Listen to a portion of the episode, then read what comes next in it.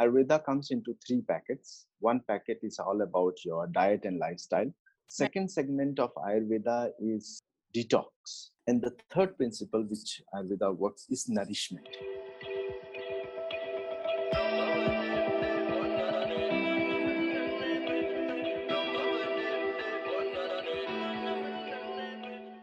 Hi there and welcome to another episode of Shift with Shubhra. I'm your host Shubhra Veneti. I'm a certified sleep consultant for babies and adults. I'm also a baby science program instructor and an Akashic Light Healing Practitioner.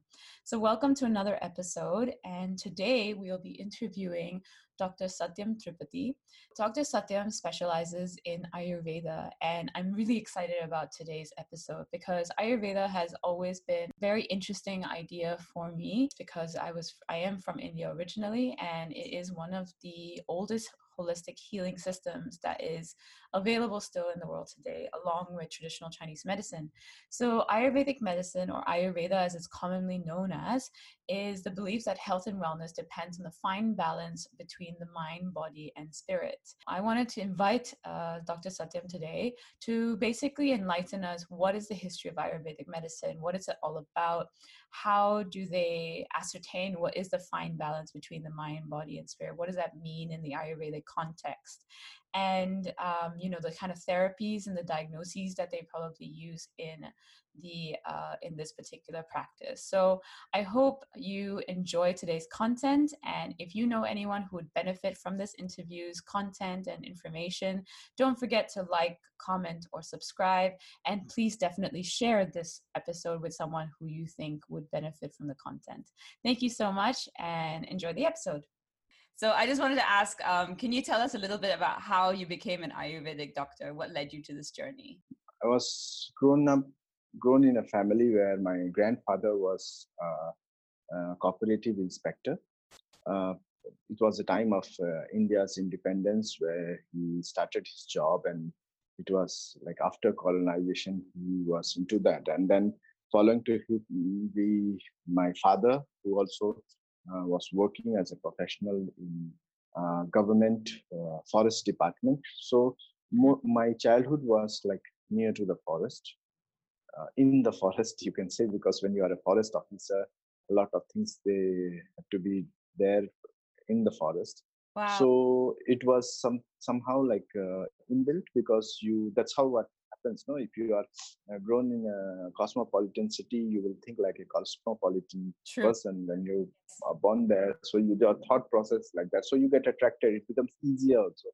And then it was something which is like when you always keep listening about, hearing about this helps in this helps in that. So you get more curiosity. So that curiosity was there, that I want to find out how it can really help people in a much better way. And when it came to my choice as a professional, as a doctor, so then I felt that I can choose this, which will be more easier, better, and something which will be satisfying my passion as well. So I went for that, and I completed my doctorate degree. Following with that, I went for the specialization, which includes yoga as well. So yoga and then rehabilitation, where it became a journey. Like when you started doing your specialization, then you think of specific diseases. Where I went for diabetes, hypertension, HIV and cancer conditions, and then went on and on and on, and finally here am I. And when did you come to Singapore to establish your Ayurvedic practice? As a full-fledged doctor, I came to Singapore in 2012. End of 2012, I came. And then, of course, before that also, I used to come here, but that was not something like to build up a career. It was something like an invited guest for speaking, for some workshops, and all that. I felt that Singapore is a good place where you can really express your potential, and at the same time, there is one place where you have good crowd and good number of people who can give you the knowledge, which is India. Mm. There are 100 people, but there are 100 doctors also to give enough knowledge. But there is another part of the world, there are 100 people, but there are only one or two people to serve. Mm. So then thought that maybe this part of the world needs can need service which compared to the other crowd. And that's how I moved to Singapore. I see. Okay, wonderful. So then could you just elaborate a little bit about what really is Ayurveda? Like what is the main principles, or as we say back home, the funda, the foundation and the ideas behind Ayurveda? See, Ayurveda can be explained in many different ways, but what I will like to explain clinically, it is in this way. Ayurveda comes into three packets. One packet is all about your diet and lifestyle, where it teaches you how and what are the things which you have to eat, what are the spices which you have to put. If not spices, those spices are now replaced by some supplements as well. Like turmeric is also a supplement nowadays. The tulsi, which is also called as holy basil, is also a supplement nowadays, but it is also a kind of food which we put it into our vegetables or in our normal staple food. So that's what is the first segment. Second segment of Ayurveda is about detox. The channels has to be clean, because no matter whatever food, nutrition, supplements or whatever you are talking about, if that is not reaching to the target area where it is supposed to reach, then no point in taking that, because it is continuously getting blocked. It is continuously getting stopped somewhere. So that's how the patient come to me, and then when I will be asking them to take some food or something, they'll say like, doctor, it doesn't work and this, and then I have to tell them the exact thing that why it doesn't work. So it happens to many common people, like whom you will be also meeting, maybe to you also, that if you eat this, it doesn't work. But because we have channels all over the body, digestive channel, respiratory channel, excretory channels. So these are all channels in your body. Even blood vessels, the arteries and veins are also channels. So these are channels, and channels have blockage. So this has to be clean. So that's an important thing which Ayurveda talks. So one principle is about food and diet, and second principle is about detoxification. And the third principle which Ayurveda works is nourishment. One nourishment which we talk is diet and nutrition in a normal way. One nourishment is what you do or which you give to the body is transmembranous and transdermal. Transmembranous and transdermal means something which you apply on the body or something which you put on the body. So this is dermis, this is skin, dermis and epidermis. So you are trying to move something transdermal, and inside the body there are membranes.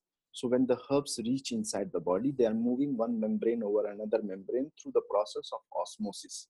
Okay. Of course, in Ayurveda, they don't say the word osmosis, but it is important to mention this word, because if there are people who are trained in modern medicine or they understand the modern medical science, they need to understand that how exactly things are moving in. Otherwise, it will look like a mystery, mysterial science I'm talking about. So transdermal and transmembranal things has to be done. That includes therapy in yoga. People go for different kind of therapy in yoga, which can be done on the head, which can be done on the eyes, which can be done on the nose, which can be done on the heart, which can be done on the spine, which can be done on the knee. So what is that Ayurveda is doing is transdermal and transmembranal. So Ayurveda is a combination of daily diet and lifestyle. Second thing is as a therapy, and the third thing is as a detox. And all these things are encompassed by the three parameters which ultimately work, which we call it as Vata, Pitta, and Kapha. Okay. So Vata, Pitta, and Kapha is like a wrapper, outside. Everything has to go through. Like if you want to go in, you have to break the wrapper, you have to open the wrapper, right? So you have to understand Vata, Pitta, and Kapha so that you can go inside, right? And along with that, when you open the wrapper, you also have a hard case, inside the gift is packed. So the hard case is 7 tissues in our bodies, which are Rasa, Rakta, Mamsa, Meda, Asthi, Majja, Shukra, which means plasma, blood, muscle fat, bone marrow, adipose tissues, and finally, which is the sperm and ovum, reproductive cells. So all these things together make a health according to Ayurveda, which includes the toxins also of our body, the waste products of our body, like urine, feces, sweat, not only G3, which is commonly known, now wax, the wax inside the ears, under the hair follicles, mucus or phlegm inside the body. Hair and nails are also the byproducts and the waste products of the body. So all these things together make one as Ayurveda. Right. And you were mentioning about Vata, Pitta and Kapha. Can you just elaborate what is Vata, Pitta and Kapha? Okay, Vata, Pitta and Kapha are basically parameters to assess the entire condition. What happens is like what when we talk about different parameters in modern medical science today is liver parameters, or we are talking about respiratory parameters or kidney parameters. So we have different segments that if this is there, this may affect this. If this is there, this may. Like for example, when we are talking about diabetes, HbA1c is a standard 3 months, 4 months average of blood glucose level. So if it is high, it will affect your heart, it will affect your eyes, it will affect your digestive system, it will affect your entire metabolism. So you understand by one parameter how many things it will get affected. If you are looking into kidney, you see serum creatinine or glomerular filtration rate. So you understand that glomerular filtration rate is less. So the kidney is filtering less, then there will be water accumulation inside the body. There will be edema, there will be swelling. Creatinine is high, which means the kidney is not functioning well. Maybe it is going towards kidney failure. So now when we talk about Vata, Pitta and Kapha, they are also the parameters of our body in different levels. Like there are certain segments for which Vata is located, is related, like dryness. Dryness in the joints means Vata is high. The dryness in the skin, which means Vata is high on the skin. So in different place, Vata is high. If the Vata is high in the brain, Vata is combination of wind and space. So anything which is moving is related to Vata. So when the Vata is high in the brain, which means your brain is functioning very fast, illogically. It's not logical. It can be illogical functioning of the brain. Something which we ultimately call it as madness. Sure. You know, mental illness as well. So Vata is high. When it comes to Pitta, Pitta is fire. Fire has transformation, which means now if Pitta is high in your brain, it will create a transformation, chemical secretions. We talk about the secretion of serotonin, melatonin, histamine, dopamine, which is there in your brain. So what are these? These are chemicals which are creating a transformational changes inside your brain. So when we say Pitta is high, so Pitta is high means the changes and the chemicals is faster. So the person can be intelligent also at the same time, worried also at the same time, hyperactive also at the same time, in a positive way, in a negative way. That's a different thing. Okay, because that's the quality of the brain. You know, one thing is functioning of the brain and one is quality of the brain, like which quality it is functioning. Right. So what then comes Kapha, which is a nutritional factor, which is a stable factor. This again has a different classification. It's not just Vata, Pitta and Kapha are enough.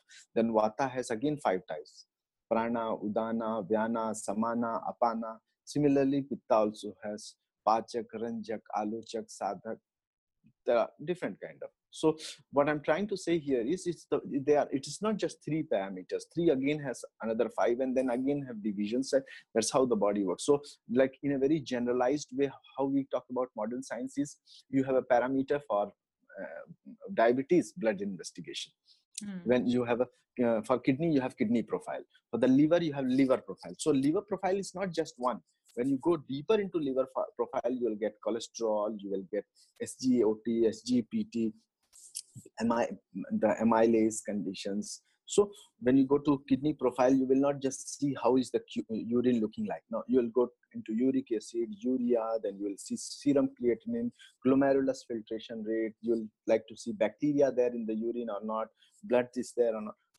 So once you go into that perimeter, there are another segment. So in the same way, according to Ayurveda, Vata, Pitta and Kapha are just a generalized version, like kidney profile, heart profile and this. Then inside you have more details. Wow. Okay. So it's quite a massively widespread of type of medicine in that sense. I mean, you're talking about detox, you're talking about the body systems in terms of like the elements that then also subdivide from there. Then you're talking about herbal related the food and nutrition that goes into the body. So it's quite a very holistic range in that sense. Is there any ailments that Ayurveda cannot treat? See, this is a very good question which you are asking. limitations, right? Yeah. Limitation. Every medicine has its own limitation, and as long as a good physician or a good therapist understands where is my limitation, then he can or she can refer to someone else. Yes. Right? It is not, no point in jumping into everything and I know everything and I can do everything. Absolutely. So what happens is, when we talk about Ayurveda into emergency medicine, Ayurveda is really not good at this point of time. I'm not saying Ayurveda is not good at all. Ayurveda is not good at this point of time because we have to still do a lot of R&D, research and development, to go to that level where Ayurveda can work as an emergency medicine. When there is an acute or infections, this that infection is continuously growing, so you need to find a better alternative, which we call it as vaccines, we call it as antibiotics, stronger level of antibiotics, especially vaccines, I'll say. So Ayurveda doesn't has any kind of vaccine so far. So these are the limitations of Ayurveda, you know, where Ayurveda cannot work.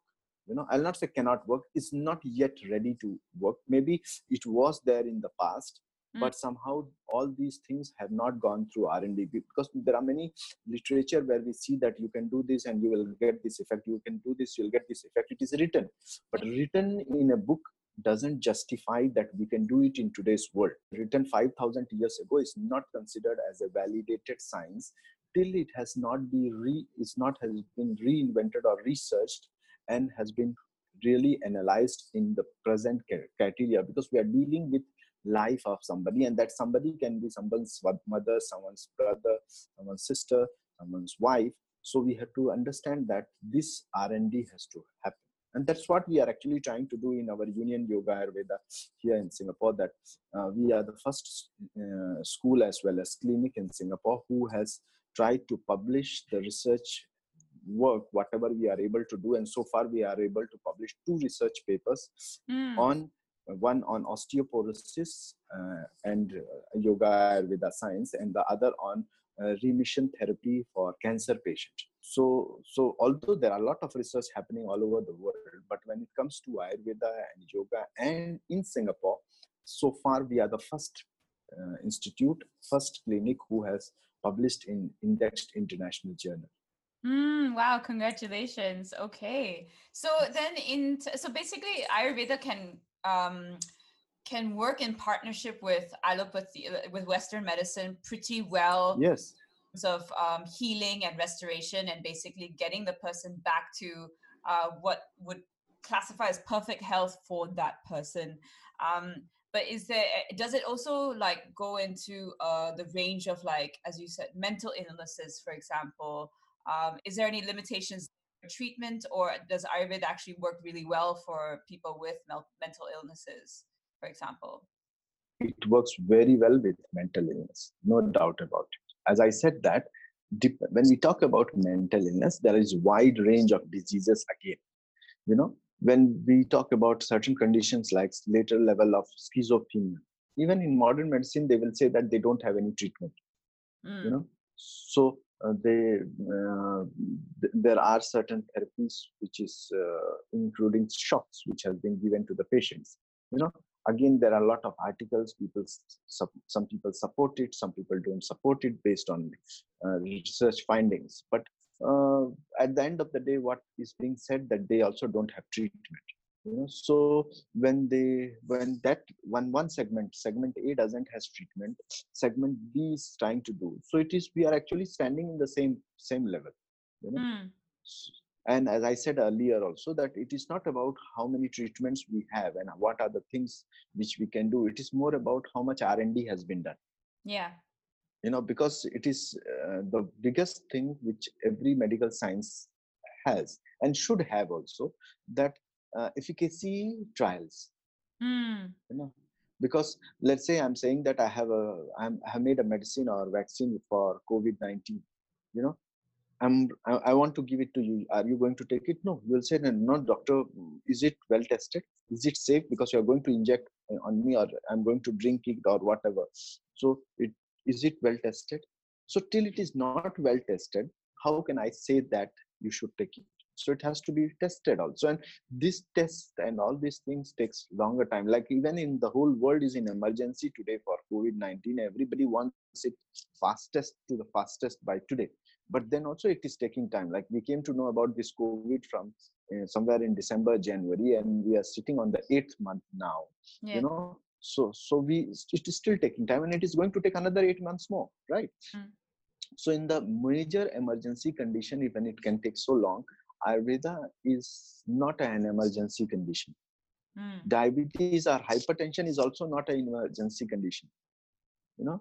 Yeah. So it takes its own speed, it takes its own time. If you really look into many medicines which you know today, it is not that these things have been evolved in just 1 or 2 years.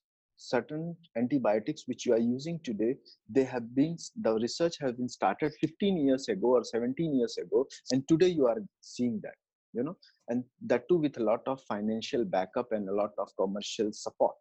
Mm. So this has to go through Ayurveda. So we need to have that kind of mindset also, that we have to grow this, and there should be consistency. And then these medicines which I'm talking about that we have, as I said, we can say that now we can use it. Hmm. Yeah, right?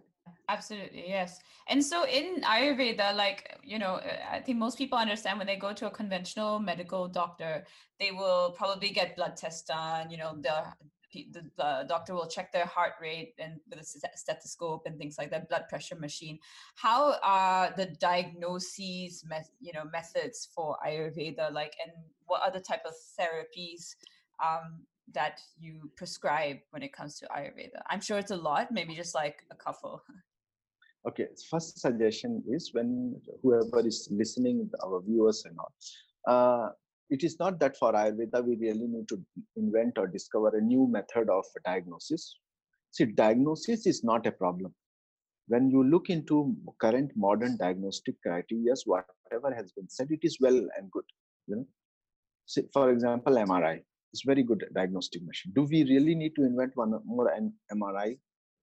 No, right? Yes, we need to invent a better version of that. That's the difference. You know, like from MRI we got a Doppler effect of MRI, then 3D MRI, then we have fMRI, which is functional MRI. That's a better version of that. So this is the work of doctors, engineers actually. It's not doctors' work. Mm. Engineers are giving us support so that we can see things more clear. But ultimately, as a doctor, which is in Ayurveda or naturopathy or modern science, I'm not talking about TCM, but I feel for them also that we all want to see actually something similar. Urine test, how's urine, what is the color of the urine, smell of the urine, and other molecular changes in the urine, in the feces, in the blood, in the tongue, in the mucus, in the hormones. You know, we want to see something similar, you know, and as long as we can get it from the left wing or from the right wing, doesn't matter. We are getting information. Yeah. You know, information is not a treatment. Information is just the information. You get from where, doesn't matter. So it is not that this is a modern way of investigation, so I cannot use it in Ayurveda. This is wrong. It is an investigation, no matter it is from modern way or it is a technical way or technological way or IT way, doesn't matter. It is an investigation, and if that investigation really helps me to really correlate with the diagnosis of the disease, so I'm fine with that. Of course, there are some for which we are all working yet, like pulse diagnosis, which is totally limited to a physician's understanding. We are trying to develop a pulse meter, you know, that is also called as nadi tarangini. One of the very good engineer from Indian Institute of Technology, he is trying to work on that. He has developed a software, and then he is trying to work on different part of the world to standardize the reading, just like our blood pressure has a reading, right? Yeah. A standard reading, 120/80, which is standard. So first of all, we need to define what is a standard level of blood, of pulse, of Vata, Pitta and Kapha, and then we have to define abnormal. So this person is actually trying to work. So if tomorrow that machine comes of Vata, Pitta and Kapha in the form of machine, it is not that it's a modern thing. It's just a better version of that diagnosis.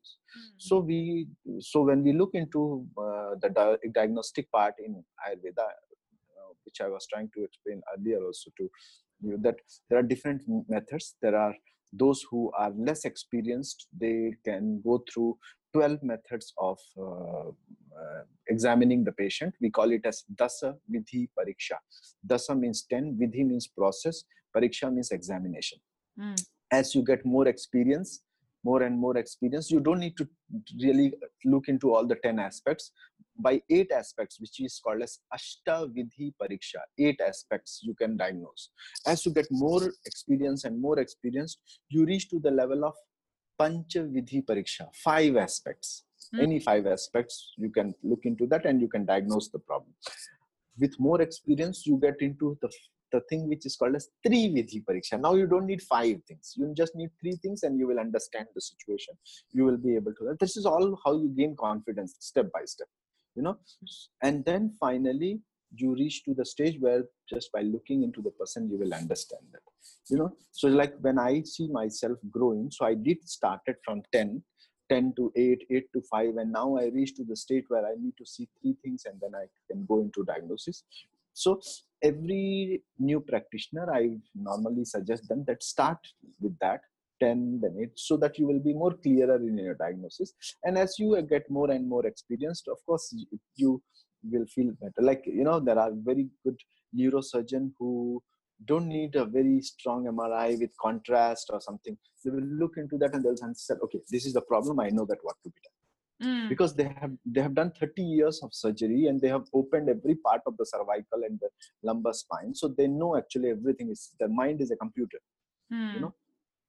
Whereas the new neurosurgeons, they need to see this effect from the left side, from the lateral, from the medial side, you know, to understand more clear. So it is not that someone is good or someone is bad. It's all about experience. Right. And so what are the 10 methods of that you look at? I mean, just briefly, as you said, you look at pulse. I don't even know how you would, what could you determine from the pulse, for example? Okay, this is going to be very technical. I don't think our viewers will understand, but if you have asked this question, I will answer this. See, there are different places of your body where different doshas are located. Okay. You know, where we call it as, when we talk about Vata, the seat of location is somewhere near to the rectum, pakvashaya, kati sakti, etc., etc. So this is very clear, near to the pelvic region, near to the rectum area, near to the colon area, you know.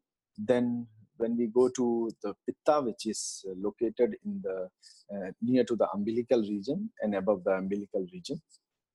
So this is the Pitta. And then the third thing is Kapha, which is located at the chest and the throat area. So especially chest area. So then circulates there. So when we look into the 3 things, you know, when we do the pulse diagnosis, yes, you know, so the 3 fingers actually are going to look into Vata, Pitta and Kapha, you know, and that's how you look into that. Then you start analyzing that which part the pulse is getting activated and with what rhythm. You know, if the rhythm is very fast, it means snake, we call it as Vata. When the rhythm is like jumping, like a frog, then you will say that Pitta is more activated. Now Pitta is where in the stomach, you know, like, then you have to start correlating all those things. I see. Then when you look into this, the pulse is moving like a tortoise slow. So then you say like Kapha is more activated and Kapha is located here. In the Kapha, what is abnormal now? So then you see that which direction is actually the entire pulse is moving. So north, south, east, west, northeast, southwest. So in that direction, whichever is moving, which means that particular part has some problem. That's why the pulse is moving towards that direction. Mm. So then you have to analyze. So it is something like a 3D image, which you have to build up in your mind. And then of course you have to ask questions. Mm. Questioning is the first and the foremost important thing in diagnosis, because that's how you start understanding things clearly, right? So there are different ways. Then you check the tongue, then coating, then the skin color, then stool. How is the stool? You ask a lot of questions, right? Urination, time, you know, sleep. A lot of questions you ask. So that's how you keep growing. I see. Wow, that's really fascinating. So again, so Vata is space and air, wind, sorry. And then Pitta was fire and Kapha was water, was it? Water plus earth. Water plus earth, right? Okay.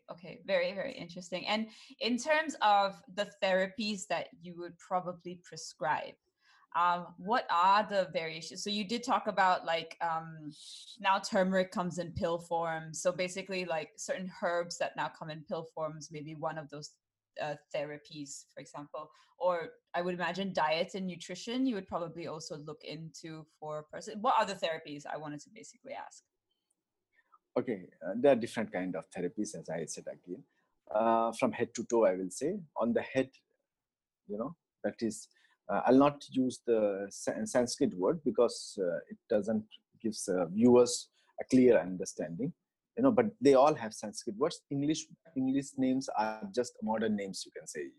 So something it is called as head tapping, where you really tap on the head and you do that. And it's not a massage. There is a big confusion in people that Ayurveda is something related to massage. Ayurveda has a component of massage, but Ayurveda is not about massage. Okay. Yes, it is a commercial way of doing it because massage is quite lucrative in work, because out of 10, there is one patient who is sick, but now 9 are not sick. So if I am running a business and I'm thinking that I want to get more clients, so massage makes all 10 out of 10 come to the place. Of course, in Union Yoga Ayurveda, we don't do any kind of massages because from the very first day, we are very firm in one thing, that we have to develop our place known to be as a clinic. When people go to Union Yoga Ayurveda, they say that, oh, there is no massage there. Yeah. You are sick, you have some problem, you go there as a clinic and they will treat you as a clinic with no massage. But if you want to do massage, there are a lot of good places in Little India. They are running, they are professional in Ayurveda massages. You please go there. And we also recommend, like, if it is Ayurveda massage, you want massage, you go there. You are having something related to clinical problems, you come here. So head tapping is not a massage. It is a tapping sutures on your head. Sutures. So you have sutures on your head. And through that, we are trying to do something which can be quite treatment-based, herbal.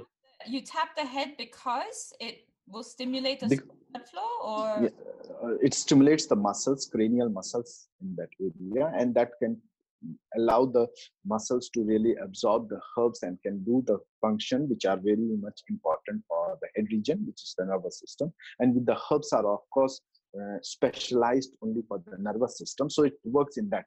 So we don't do massage, but we tap, and then we do certain techniques, like we will use the heat to really dilate the blood vessels, then the herbs can seep in, and then it can start working. So it is a process where person may, when the person comes here, they should be well clear and known that there is no massage, because the moment a person thinks of massage, he will think of relaxation, and when you are tapping someone, so it will feel like, where is the relaxation here? Yes. It's something else is going on. They are doing something, heat and this, something and that. So they should be very clear that here you have a problem. I'm going to solve your problem. We are Ayurvedic engineers of your body. That's simple as that. Then in the eye, nourishment and cleaning. So eye detox. We use certain herbs to, and then we let it drain. You put through this. Yeah, we put it into the eye, and then the toxin starts draining out from the side of the cell. So we put it from here, and it will drain from here. So that's called as eye detox. Then through the sinus, we create a stimulation here, and with steaming mucus from still some oil inside the nose to do sinus cleansing also after that. So it's all together is a sinus detox. Then throat work, cleaning the throat and infections inside the mouth. So that we also do. Then heart, we do heart stimulation, and which is also called as Hridaya Dhara actually in Ayurveda. But as I said, like English name better is to understand heart stimulation, to make heart rhythm work well. So then comes into liver detox. We clean the liver detox. We do kidney detox. Through the umbilicus, we do certain instillation of the herbs, umbilical pichu, uterus detox. Then we also do full body detox, Then we do therapy, which is PPS and Pichu on the spine, at the cervical level, at the knee, or the thyroid, or the, pregnancy, menstrual disorders. We do use modern safe equipments like ultrasound and etc. things also whenever needed, under their guidance, So to make sure that everything is well taken care and in a scientific way. Mm. And how long can a treatment period? I guess that's kind of not a great question because it depends on the ailment and the issue that you're treating. But could this be something that goes on for years and years and years? Or is it more like we want to try and aim to get this person well within a year or something? Okay. Before that, we need to understand that what are we aiming to. If a person comes to you with a pain and he says that I just want to get rid of this pain, enough. Then, of course, maybe around 6 to 8 sessions, the pain will go. But there will be another question. Doctor, will this pain will come back? Answer is, if you are not treating the root cause of it, which means you allow the roots to be still there. Today, you are cutting the branches and the fruit. Tomorrow, again, they will grow up. Right. So if you came for pain, you just want that to be done. It is fast. 6 to 8 sessions done. If a person aims that I want to really work on the roots to some extent and then they get bored, So it may last for 2 to 3 months. Yeah. Right. Mm. Then there are some people who want to really make sure that the roots are totally treated and at the same time they want to make sure that it doesn't re-happen. So it will take around 4 months, 5 months.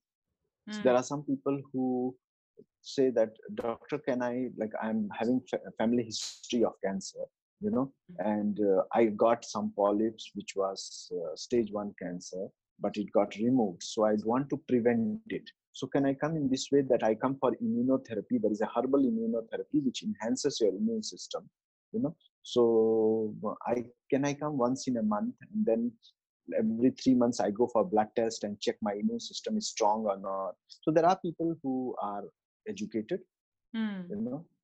they understand things, so they will do once in a month and they will do for 3 months, and after 3 months they go for blood investigation. They will see how much their immune system has gone better. Then again they will continue for 3 months, again they will do they will do blood test 4 times in a year to monitor how is it. And that's how they know that their family history has cancer and they want to prevent it. So it is always good to prevent by small amount of investment, which is approximately $80, $90, let's say $100 investment. $100 investment for your health is nothing. Mm. More than that, you pay the premium of your health insurance per month. That's right. Yeah. Right. So this depends upon how clear and educated the person is. Education is not about how many degrees you have done. Education is more about how much you are clear with your life and with your health. Right? Yeah. So you might have not studied even a single class, but if you are clear with your life, you are considered as educated, right? The more awareness and exposure in terms of your awareness of the things, yeah, definitely, I think is very, very important. And do you think that, would you say that people who have chronic issues, for example, intolerances, or they have things like cholesterol, or they have things like autoimmune diseases, for example, are these things that can be treatable since they don't fall under the emergency medicine per se, but they are more chronic conditions? Are these treatable under Ayurveda? See, when you ask this question, it has a double meaning. I'll tell you how. Okay. Treatable, my answer is yes. Right. Because treatment can be done for anything, Doctor, can you treat COVID-19? Treatment? Okay, I'll do the treatment. Treatment is just a treatment, curable or not curable. Yeah. Mm, okay, yes. Okay, so if your question is about treatment, I say answer is everything is treatable. Hmm. Now question is curable, not curable. So there are 3 categories in the overall medical sense. It is not just about Ayurveda, but Ayurveda says this with references that there are 3 kinds of diseases. One is called as curable, one is called as difficult to cure, and one is called as incurable but manageable. Okay. So ultimately there are stage 4 cancer. Is it curable? It is not curable. What you can do, you can manage it and you can add years into life. Right? Maybe the person who is going to die in 1 year, if you start doing the therapy now, it will become 1.5 years or it will become 2 years. So you have added life, right? With less stress on the body, correct?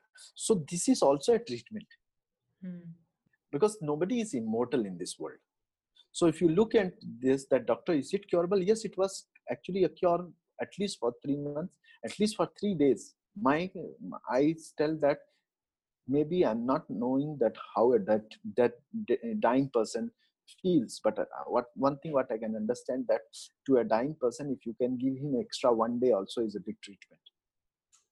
You know, because he has everything, but he cannot buy that 1 day or 1 hour or 1.5 days. So this is all also treatment. So leaving a person hopeless, like, oh, in modern medicine, I cannot do this treatment anymore. So you have nowhere to go. So that's not the right. So yes, there are conditions which are curable, reversible.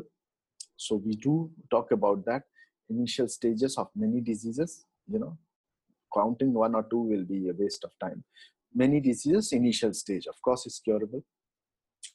Difficult to cure is many diseases, not initial stage, later stage, and that too will being neglected.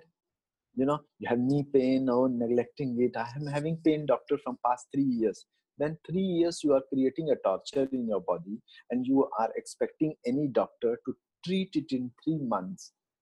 What are you expecting? That doctor is a magician, is it? No. And if anyone says that he is a magician, then he is a crook. because that's not correct. We are not salesmen. We have to tell them a time frame, educate them what exactly is happening inside the body, and let them understand it. Because when they understand, they will not only just do a treatment with you, but also they will do all the preventive methods so that things will not become worse in future. Yeah, you know? Right. So that's how it has to happen. And how does yoga factor into the treatment or into maintenance? Like, what are the, I mean, in terms of benefits of yoga, I think there are 1,000 benefits, but in terms of your practice, what are the benefits of yoga with your practice? Yoga is a backbone. Okay, which doesn't look like it is doing something sometimes, but it is doing everything.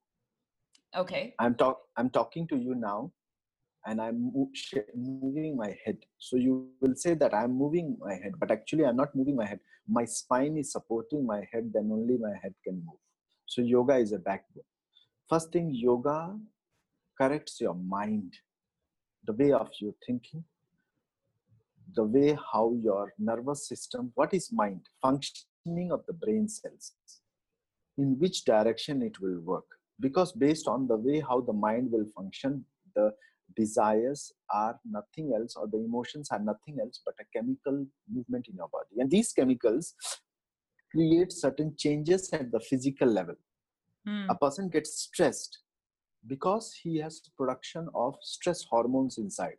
And when the production of stress hormones happen inside the body will have certain physical changes like fast heartbeat, stiffness of the muscles.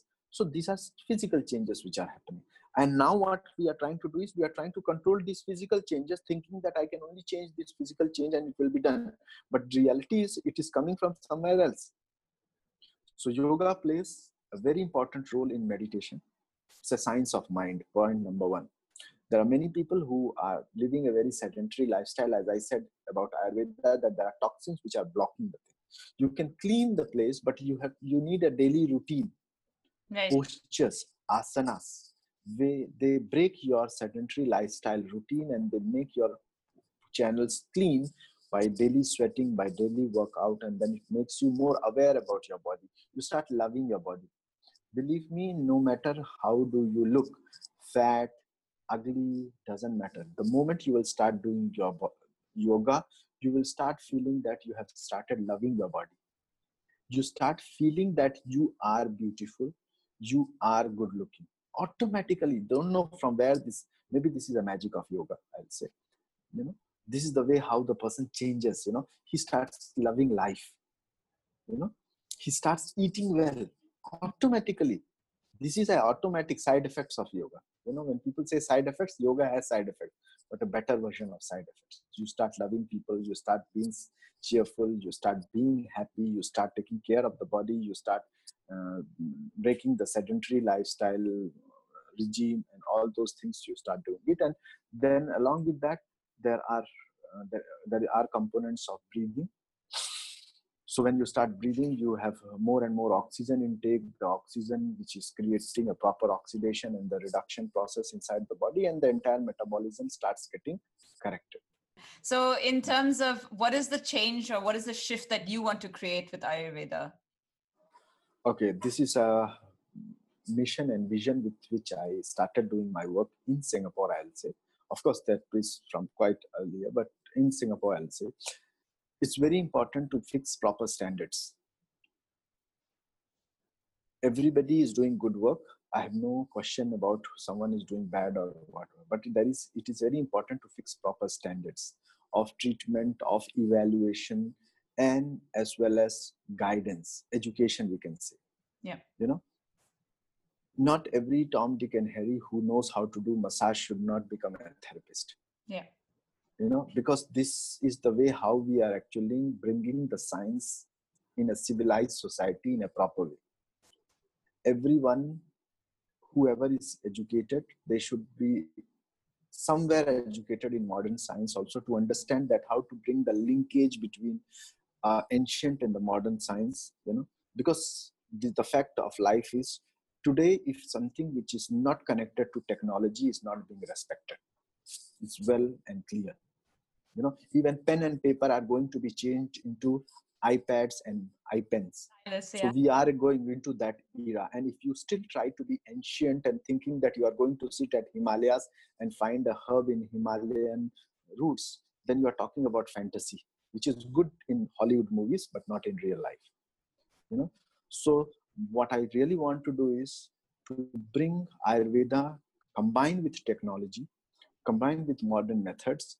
Ayurveda should look modern, but the concept should be ancient. Mm.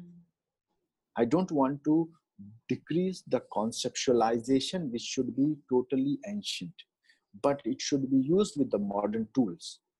Yeah? And that's very important. And that is the change which I will love to see. If people agree with me, and they want somewhere I should do the help. I do teaching, I do certify therapist, you know, with the help of many other team members. It's not only me. When we say union is a combination of people who are intellectual and highly educated, and just one of them, you know. So we are all trying to do this with a mission to make sure that when people talk about Ayurveda in Southeast Asia, if they talk about union, they will say that this is something which is new, which has the ancient concept, but still it is something new. Beautiful. Wonderful. Well, I hope a lot of people get on the bandwagon of joining in your quest to bring Ayurveda to the 21st, 22nd century, hopefully, where we keep the ancient foundations alive, but using modern methods to start bringing it into the 21st century, a little bit more accessible to people and more understanding. Thank you so much, Dr. Satyam, for your time, for sharing all this wonderful information. I hope people will like this information. And if they have any questions about Ayurveda, please go and follow the links below in the show notes to Union Ayurveda Yoga, so that we'll put the links down there. Thank you so much again, Dr. Satyam. Welcome. Namaste. Thank you.